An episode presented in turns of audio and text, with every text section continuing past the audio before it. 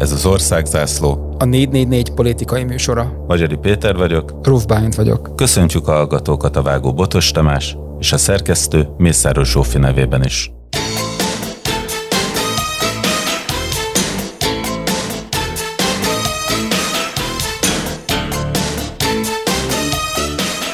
Persze leírta mindenki, hogy micsoda egy szar alak vagyok, hogy a Lavrovval találkoztam New Yorkban. De az a kérdésem, hogy ha én ott nem találkozom vele, akkor ki tudja garantálni, hogy a késleltetett fizetést meg tudjuk oldani a Gazprommal? Vagy ki tudja garantálni, hogy a garantált 5,8 millió köbmétert a Gazprom naponta behozza nekünk? Szijjártó Péter mondta a hírtévében, amikor arról volt szó, hogy miért barátkozik az orosz kormányjal egy nappal azután, hogy az Európai Unió tanácsában megállapodtak a kormányok, hogy külön-külön senki sem egyeztet az oroszokkal, hanem csak közösen kommunikálnak velük, ha egyáltalán kommunikálnak. Mai adásunkban a magyar külpolitikáról fogunk beszélni, arról, hogy mekkora mozgástere van, és hogy az Orbán kormány mennyire sajátos módon intézi ezt is, mint annyi minden mást. Ha igazán messziről nézzük, akkor tulajdonképpen ez egy sikertörténet. Vagy hát lehet számszerűsíteni a sikereket. 2022-nek úgy vágtunk neki, hogy az Európai Unió tolja a támogatást Magyarországba, a kohéziós pénzek elképesztő mennyiségben érkeznek, különböző becslések vannak, hogy a GDP 3-4 százalékának megfelelő támogatás jön évente Brüsszel irányából, minden beruházáshoz valamilyen köze van az EU-s pénzeknek. Emellett az oroszok úgy néz ki, hogy finanszíroznak két atomerőművet, a kínaiak pedig egy jelentős vasutat, továbbá idehoznak mindenféle gyárat és termelési központot is. Mindenhonnan érkezik a pénz Magyarországra, és egyenlőre egyiket se kell visszafizetni. Abban azért kiegészítenjelek, hogy ez a kettő, amit mondtál, kínai meg az oroszokat, ezek egy hitelből megvalósuló beruházások, tehát mint a Paksi atomerőmű tervezett bővítése, mind a Belgrád-Budapest vasút, az nem az egy hitelből megépülő történet lenne. Hitelből megépülő történet, mindkettő, de egyelőre egyiket se kell törleszteni, hanem az a helyzet van, hogy jön be a pénz, és pörög az építőipar mindhárom forrásnak köszönhetően, és az Orbáni kormányzásnak általában az a logikája, hogy most legyen jó. Most kell nyomni a gáztövig. Ugye az Európai Bizottság az elmúlt tíz évben állandóan küldte a figyelmeztetéseket Magyarországra ezekben az úgynevezett ország-specifikus ajánlásokban, az Európai Szemeszter nevű levelezőkör keretében, és állandóan arra figyelmeztette, amíg jól ment a világgazdaság, meg a magyar gazdaság is, hogy óvatosan, óvatosan nem most kell költeni, tegyenek félre pénzt a nehezebb időkre, mert azok majd úgy is jönni fognak. És ugye a sajátos magyar válasz mindig az volt, hogy most kell tövig nyomni a gázt, amikor van pénz, most kell építkezni, és ez a logika is ezen alapul, és ez valóban pörgette is a GDP-t. Hát annyival azért kiegészítenek, inkább vitatkoznék, hogy ezek közül olyan nagyon sok pénz még nem jött be. Tehát mind a paksi építkezésnek ugye van egy rendelkezési állási díja, és nagyon sok pénz még nem jött, és hogy olyan nagyon sok minden nem is épült még ott, ami az atomerőműhöz hasonlítana, mindenféle épületek épülgettek, meg rengeteg embert lett felvéve oda, hogy dolgozzon de hogy a nagyon sok minden még nem történt. A kínai Budapest-Belgrád vasútvonalnál, és ami hasonló van, ugye megszületett a közbeszerzés eredményeként egészen meglepő módon Mészáros Lőrinc és egy két kíná, kínai cégből álló konzorcium fogja építeni, de olyan ott se olyan nagyon sok minden történt. De az a dolog azért, ezt most szerintem aktuálisabb, mint eddig volt, ugye eddig is, az egyik 14-ben, másik 15-ben kezdődött a, a két projekt, mert Lázár János most egy pár nappal ezelőtt egy konferencián pont azt mondta, hogy hát az következő időszakban a magyar gazdaság, a magyar kormányzatnak a beruházásai három pillére fognak épülni, az egyik a paksi beruházás, a másik a kínai vasúti beruházás, a pedig az ipari parkokban lévő hát távol-keleti akkumulátorgyáraknak az építkezése. Ez ma, van most. Tehát ezek azok, amik, azok a pénzek, amiket mondtál előbb, hogy hát ugye Orbán Viktor hogyan számol, hogy hát azok, a, mindig kell pénzt behozni valahonnan külföldről, mert az a pénz, ami itt van, akkor azt a magyar gazdaságot fogja előre mozdítani, mindegy, hogy honnan jön, mindegy, hogy ki adja, a pénznek nincsen szaga, de itt van nálunk Magyarországon, hozzánk van, és a mi rendszerünket olajozza. Egyébként rendkívül érdekes, hogy a magyar gazdaságtörténet az arról szól, hogy fejlődés mindig akkor volt, amikor kívülről áramlott be a pénz valamilyen formában, vagy segélyként, mondjuk az osztrák-magyar monarchia idején, amikor kevesebb adót szedtek Magyarország területén, mint amennyit a központi bécsi költségvetésből ide raktak.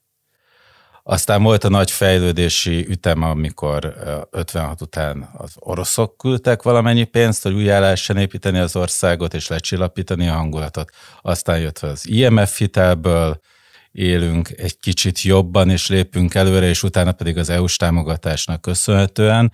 És most úgy néz ki, hogy igyekezett az Orbán kormány biztosítani újabb irányokat. Olyan még sosem volt, hogy Magyarország saját maga termelte volna ki azt a pluszt, amit vissza tudott volna fordítani befektetésekre. Ugye az Orbán kormánynak a külpolitikája, amit uh, itt ezekkel a nagyországokkal kapcsolatban uh, visz, az egy nagyon tudatos uh, stratégiára épül, és ez a stratégia Szerintem lényegében az, mint ami a, a kínai kommunista pártnak a külpolitikai stratégiája, ami a következőképpen néz ki. Most elmondom, hogy ők adják ezt elő.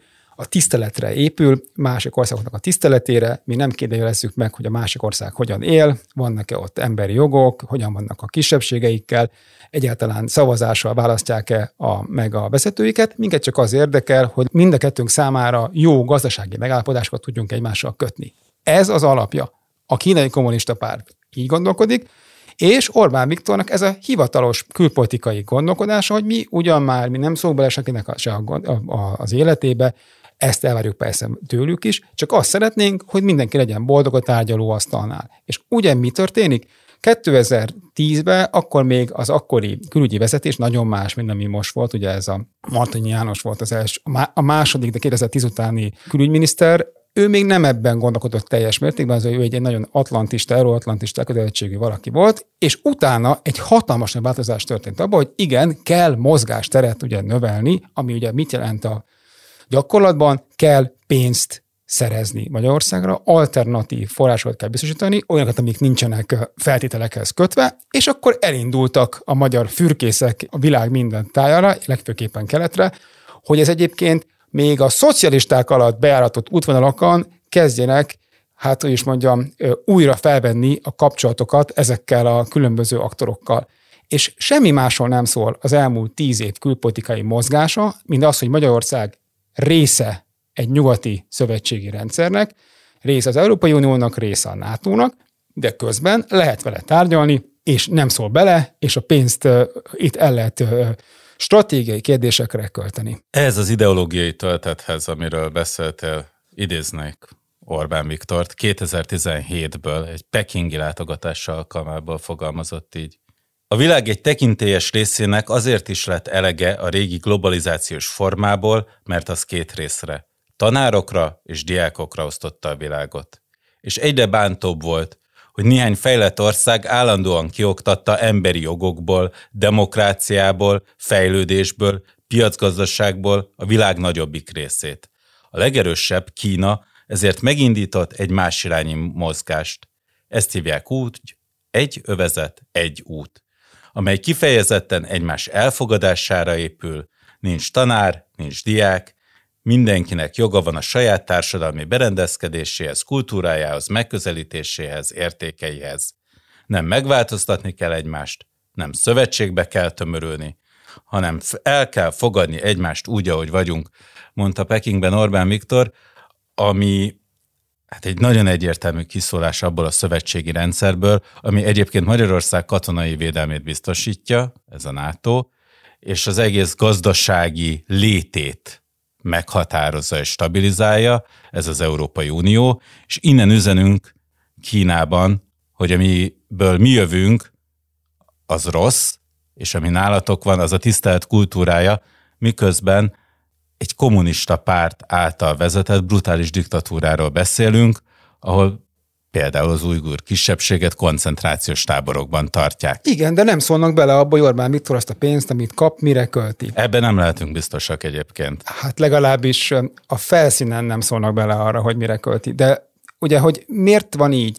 Nagyon egyszerűen gondolkodik ebből a szempontból Orbán Viktor, mi kell ahhoz, hogy hatalmon maradjon. Egy erről beszéltünk talán az első adásban. Az kell, hogy egy, menjen a gazdaság. Kettő, minden erőforrás a mi kezünkben legyen. Három, ne legyen semmifajta alternatíva a fidesz szembe. És ugye ez mi kell? Nagy részéhez pénz kell. Az kell, hogy működjön folyamatosan a saját rendszer. És erre az érdekre, ugye ez mindig ezt mondja Orbán Viktor, meg ezt mondja a Szijjártó, hogy egy magyar érdek, ugye a magyar érdek az ebben a szempontból a Fidesz érdeke, hogy működjön az ország úgy, ahogy ők szeretnék, ennek rendelik alá a külpolitikai gondolkodásukat. Semmifajta moralitás, semmifajta norma, semmifajta univerzális elvek nincsenek. Egyébként azért sincsenek, mert ők azt gondolják, mint Orbán Viktor, mint Szijjártó Péter, hogy ezek úri huncutságok, hát ilyeneket a nyugat ebben kábítja a saját magukat, egy különböző ilyen kötösökbe akarják magukat a saját érdekeiket öltöztetni, hanem egyetlen egy dolog van, hogy a magyar érdek, ugye még egyszer, ami az ő érdekük, az legyen valamilyen módon kiszolgálva és minden más, amikor, ami, ugye én azt mondom, hogy Orbán Viktor tényleg ezt gondolja, amit itt, amit itt mond, hogy neki sokkal egyszerűbb abban, úgyis most miről beszélgettünk itt emberi jogokról, meg, meg kisebbségekről, hát mi az igazából a lényeg, hogy működjön a gazdaságunk, ez mindkettőnek az érdeke, ne beszélgessünk már itt félre mindenféle dolgokban, ezt szeretnénk, ezt itt a kezem, üssél bele, és akkor menjünk tovább. És hogy hova kalandoznak el ezek a, ezekben az ügyekben, ugye mind Kína, mind Oroszország szerintem ilyen szempontból más, de egyben egy ugyanolyan, hogy mindkettő hát egy ilyen nagyon fura, egyik egy nyílt diktatúra, a másik egy diktatúrikus ö, ö, ország. Mindkettő nyílt diktatúra. Mindkettő nyílt diktatúra, de az egyben van meg a választás, eljátszák a választást, a másikban még ugye az sincsen, de ez teljesen mindegy. De, és hogy még egyszer mondom, nem kezdik, hogy mire költi el a pénzt. Ha az eredményeket nézzük, akkor a közelmúltból mégiscsak tudunk mondani egy egészen frisset. Ugye egész Európa attól szenved, hogy nincs elég gáz. Szinte az összes EU-s tagállamba csökkent az oroszok által szállított gáz mennyisége, az előre leszerződött és így megígért mennyiséghez képest is. Míg Magyarország ki tudott alkudni igazán nem sokkal többet, de valamivel többet, mint amiről a megállapodás szólt, illetve ezen a téren a gáz egy részét hitelbe megkapjuk, amit ráér 2026-ig törleszteni. Tehát ez egyetlen olyan EU-s tagállam, amely kedvezőbb feltételekkel kaphat gázt, mint az összes többiek, és mindent máshol megszorítás van, itt meg valamiféle jó indulat látszódik. Tehát úgy néz ki, hogy ez a dolog kifizetődik, miközben az Európai Bizottság ezekben a hetekben azon izzad, hogy figyelje a magyar parlamentben elfogadott új törvényeket, hogy november 17-e után végre kifizethesse azt a több ezer milliárd forintot, amit eddig befagyasztott. Pontosan erről van szó, hogy egyrészt az, hogy nem tudjuk, és nem is fogjuk soha megtudni, hogy mit kérnek cserébe ezeknél a kérdésekben, amikor oda elrepül Szijjártó Péter Moszkvába, akkor igazából mit, mit kérnek tőle cserébe. Ez az egyik. A másik pedig, ami pont ugye Orbán Viktor Berlinbe tartott egy előadást a magyar külpolitikáról, meg a magyar tudom, észjárásról, és sok érdekes dolgot mondott, de ami, ami nekem a legérdekesebb volt talán, amikor azt mondja, hogy hát igen, nem szabad kiszoltatva lenni se az USA-nak, se Oroszországnak, és az lenne a legjobb, hogyha az ember tudna öt beszállítótól is egyszerre vásárolni, és versenyeztetni őket arra, hogy kitől szerezi be az energiáját az ország.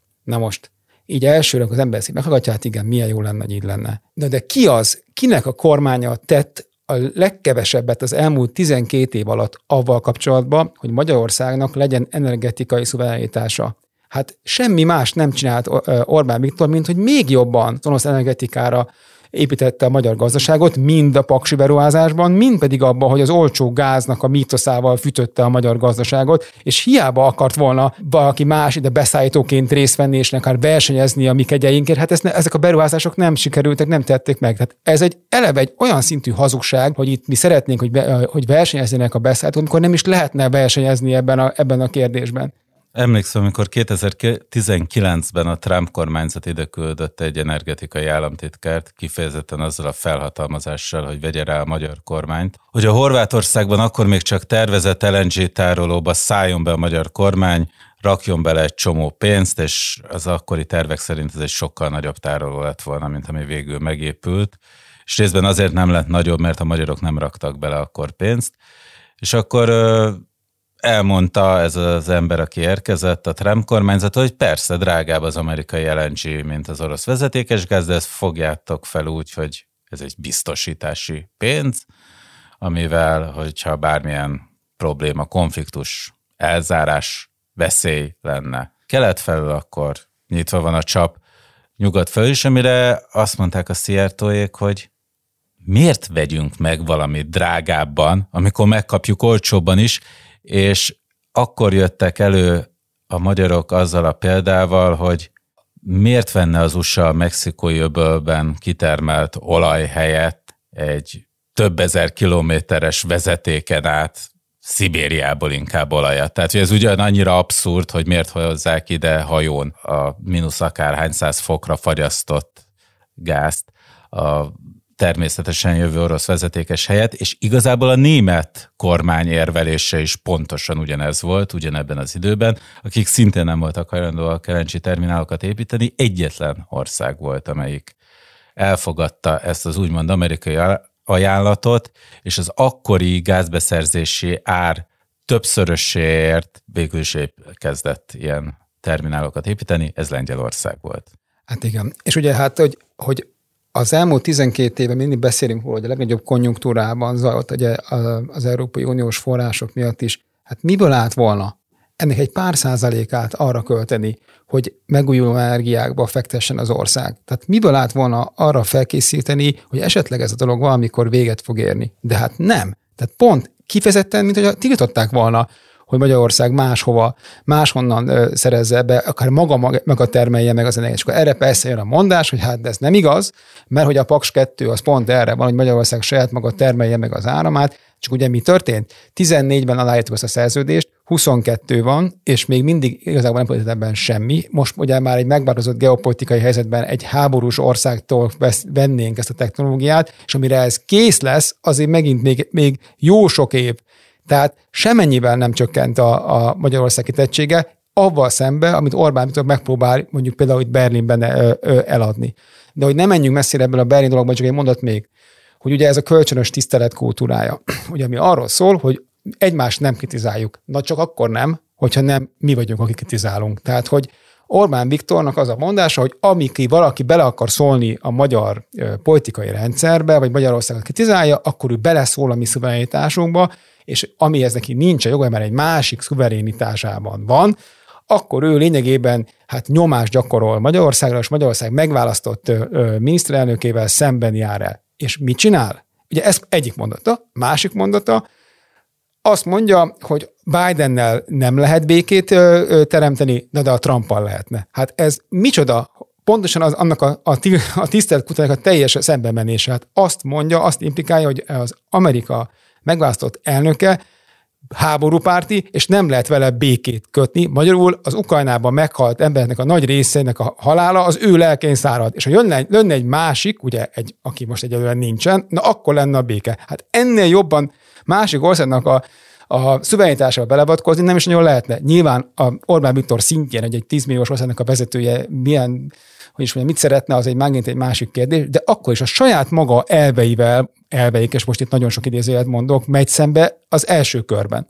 És ha már elvekről és külpolitikáról beszélünk, szerintem a legvérfagyasztóbb ebben az egész sorozatban, amit az utóbbi időben a magyar politikai kommunikáció produkált, az az, hogy Putyin az annexiós beszédében pont ugyanazt mondta, amit bő másfél éve az Orbán kormányzat mond. Amikor ugye a négy ukrajnai megyét oda csatolták Oroszországhoz, akkor tartottak egy ünnepséget Moszkvában, ahol Putyin elnök tartott egy előadást, és többek között arról beszélt, hogy azért iszonyú veszélyes a nyugat, mert rá akarja a gyerekeket beszélni a nem váltó műtétekre. És ez volt ugye a magyar kormánypolitika egyik legfontosabb ügye 2021 tavaszától.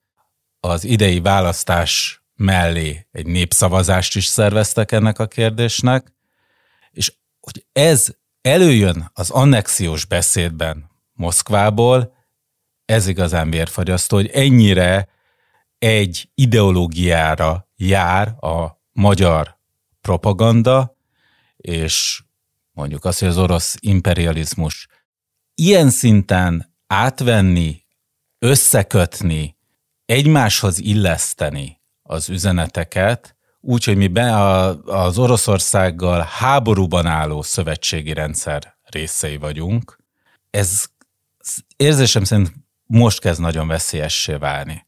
Lehet ingadozni, lehet a mozgásteret erősítendő, mindenféle irányba kacsingatni, és próbálkozni, lehetőségeket teremteni minden irányba. De amikor ennyire kiélezett a helyzet, hogy gyakorlatilag háborúban áll egymással a két oldal, akkor ez elkezd életveszélyessé válni, és erre vannak nagyon erős történelmi példák is. Nem menjünk nagyon messzire, a horti rendszer is részben arra épült, hogy megkapjuk a területeket a németek meg az olaszok jóváhagyásával, de közben befogadjuk a nácik menekülő lengyeleket is, próbálunk kimaradni a háborúból addig, ameddig lehet, és aztán az lett a vége, hogy egyébként mind a két egymással harcban álló nagyhatalom megszállta, legyilkolta, kifosztotta és megerőszakolta az országot. Igen, osszuk két részre az Orbán kormány történetét, szerintem a háborúig tartó időszak az az egyik, és a háború óta tartó egy másik. Elmondom miért.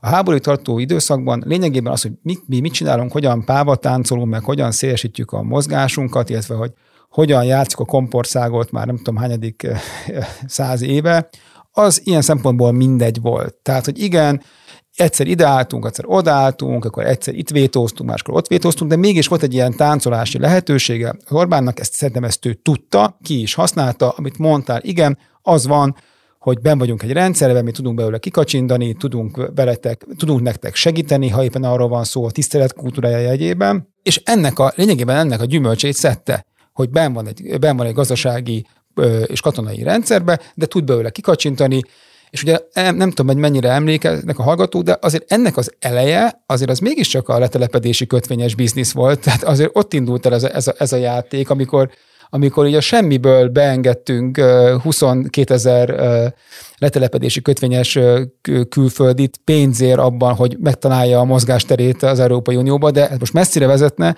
de a háború kitörésénél, és hiába mondja Orbán, hogy ő ezt már látta akkor, hogy ez, ebből háború, a nagy fenét látta. Tehát, hogyha látta volna, akkor nem csinálja azt, amit ott csinál, és ugye egész végül azt gondolta, hogy ez valami lokális harc lesz, és ott volt egy pár nap, nem tudom mennyire emlékszel, amikor az egész gépezet azért nem tudta, hogy merre, merre induljon el ebben a kérdésben. Na de ő mit gondol most? A saját ideológiai meghatározottsága, hogy ő azt gondolja, hogy a végén az oroszok fognak nyerni, Putyin fog nyerni, Putyin itt marad mellettünk, és mi nem akarunk olyan helyzetbe kerülni, hogy ez a kölcsönös tisztelet kultúrája egy ilyen háborús ügy miatt felülíródjon. Tehát ő a jövőben lévő gazdasági érdekeket tartja most is szem elől, nem hisz abban, hogy Ukrajnában az ukránok győznének, azt gondolja, hogy valami fajta Putyin fellévő megoldás lesz, és akkor ezt kell csinálni, amit csinál. És közben pedig persze épít, építeni a kínai kapcsolatot, ami szerintem egy kicsit másfajta, mint az orosz, mert ez egy orosz ugye ez egy geo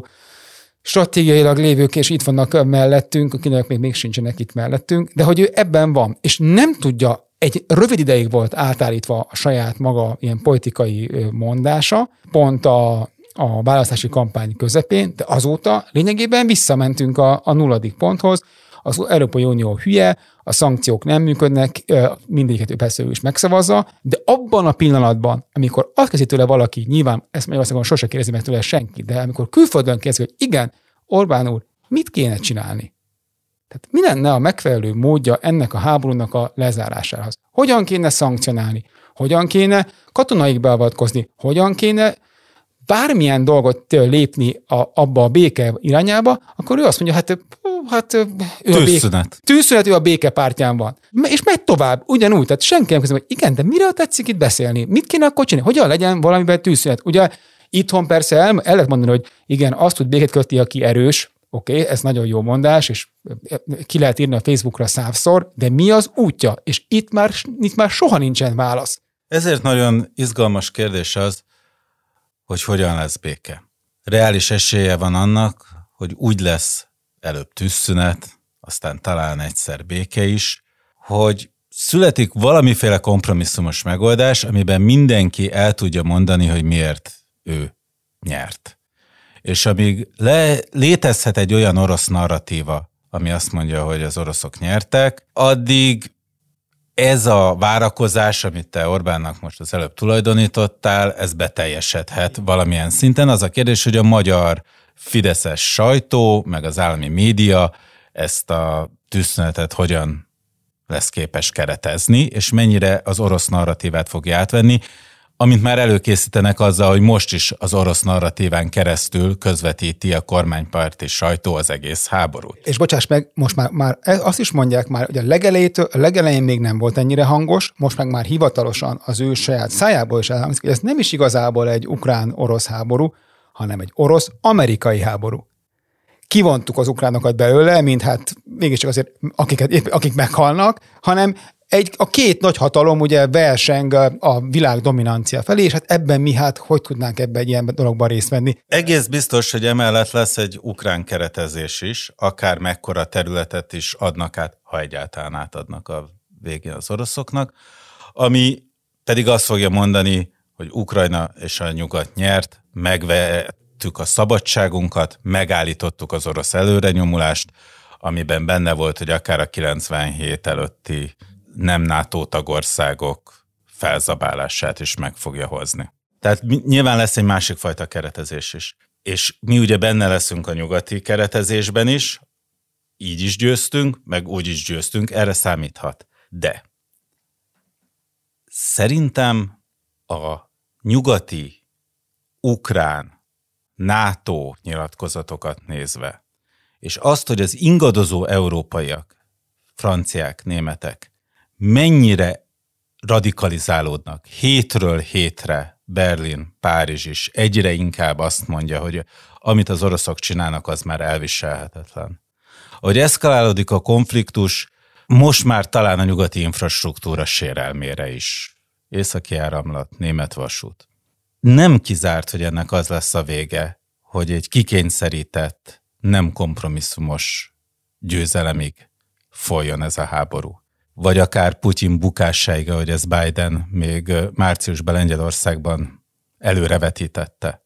És ha ideig elmenne ez a dolog, akkor az nagyon kínos lesz szerintem az Orbáni politikára nézve, hogyha nem tud együtt ünnepelni, úgymond a nyugatiakkal. Lehet, hogy ennek van kisebb esély, és ő látja jobban azt, hogy mi lesz ennek a vége, de én azt gondolom, hogy ez egy ilyen kielezett, és egyre inkább éleződő helyzetben egyre nehezebben lesz tartható ez a úgy állunk középen, hogy kommunikációban az oroszokat toljuk, és közben az amerikai katonai védelemre számítunk.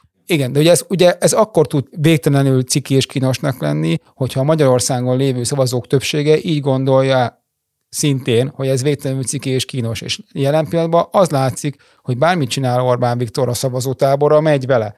Ott lett volna a lehetőség a választások előtti kampányidőszakban, amikor a háború kitört Oroszország és Ukrajna között, ugye úgy tört ki, hogy Oroszország megtámadta Ukrajnát, és ott volt a lehetőség abban, hogy az el, a 12 évnyi orosz pártiságot Orbán Viktor ellen fordítani, és azt mondta, hogy igen, gyerekek, hát mi történik? Erre az emberre szavaztuk, aki ebben az emberrel bizniszel, hát kedves Fideszes szavazó, hát mi történik itt? Ehelyett, ugye persze a másik oldal sok hibájával, és tehetetlenségével, és rossz mondataival, pont ellenkező dolog történt, még az ellenzéki szavazóknak a nagy része és Orbán Viktorral szavazott utána, amikor arra ment le, hogy akkor béke vagy, béke vagy háború, vagy élet és halál, nem volt olyan erő, olyan gondolat, ami tudta volna átfordítani, és meg tudta volna mutatni, hogy Orbán Viktornak a 12 évnyi orosz párti politikája hova vezetett.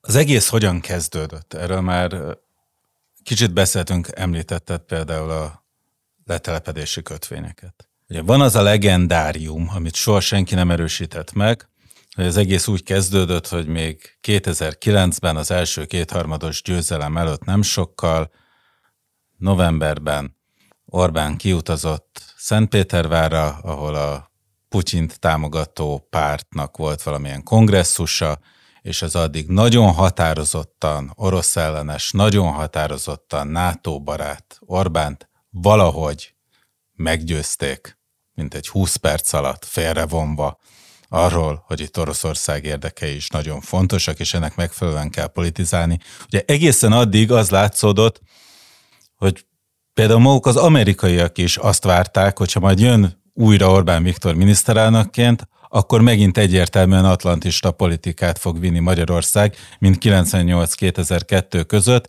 és éppen, hogy Gyurcsány Ferencet és az ő mozgását tartották rendkívül gyanúsnak a Wikileaks-en kiszivárgott táviratokból tudjuk, hogy ők mennyire orosz barátok. Például a, szintén a gázvásárlások ügyében, amikor meglátogatta Gyurcsány Ferencet a saját otthonában Vladimir Putyin. Tehát van ez az elmélet, hogy ott valahogyan megzsarolták, megvették, akármi. De ennél szerintem reálisabb, és mindenképpen fontosabb, hogy amikor Orbán Viktor hatalomra jutott 2010-ben, akkor rájött, hogy a legegyszerűbben a legtöbb pénzt a földgázzal lehet keresni, mégpedig az orosz földgázzal, ami egy bizonyos áron jön be az országba, és az oroszok mindig tudnak okosba politikai megállapodásokkal kísérve adni olcsóbban. Ugyanis a vezetékes gáznak valójában nincs ára. Van egy kitermelési költség Szibériában, amiről fogalmunk sincs, hogy mennyi, és azt főleg annak idején a tízes évek fordulóján össze-vissza politikai alapon. Azóta egyébként az EU egy kicsit megszorongatta a Gazpromot ebből a szempontból, de térjünk vissza a tízes alaphelyzethez. Nagyon sokáig ennek a konstrukciónak a nyertese az MFES nevű nagyon fura cég volt, aminek a egyik fő tulajdonosa bizonyos Dmitro Firtas volt, aki 14 óta Bécsben házi őrizetben tengeti az életét, és rajta keresztül jött olcsó gáz Magyarországon, amit hát hatalmas haszonnal lehetett eladni, csak egy kicsit olcsóbban adták, mint ami erre a hivatalos nagy szerződés szerinti gázpromos gáz jött, már azzal nulla befektetéssel, nulla munkával iszonytatos pénzeket lehetett szerezni. És amikor az MFES ukrán belpolitikai okok miatt kimúlt, és szabaddá vált ez a piac, bejött a MET-nek a konstrukciója, amibe Orbán Viktor betüremkedett Garancsi Istvánon keresztül a feltételezések szerint. És rájött, hogy innen irgalmatlan pénzt lehet kiszedni, és fel lehet zárkózni Magyarország leggazdagabb embereihez alanyi jogon is, nem csak a politikai erőjogán. És ez szerintem egy olyan szövetséget jelentett nagyon hamar az orosz gyanús gázpénzekkel, amit valószínűleg elengedni nem lehet, fenntartani pedig muszáj. Én nem hiszek semmifajta ilyen összeesküvés elméletben, azt gondolom, mint te, hogy itt a kölcsönös tisztelet kultúrája arra épül, hogy rengeteg pénzt lehet ezen Magyarországra hozni.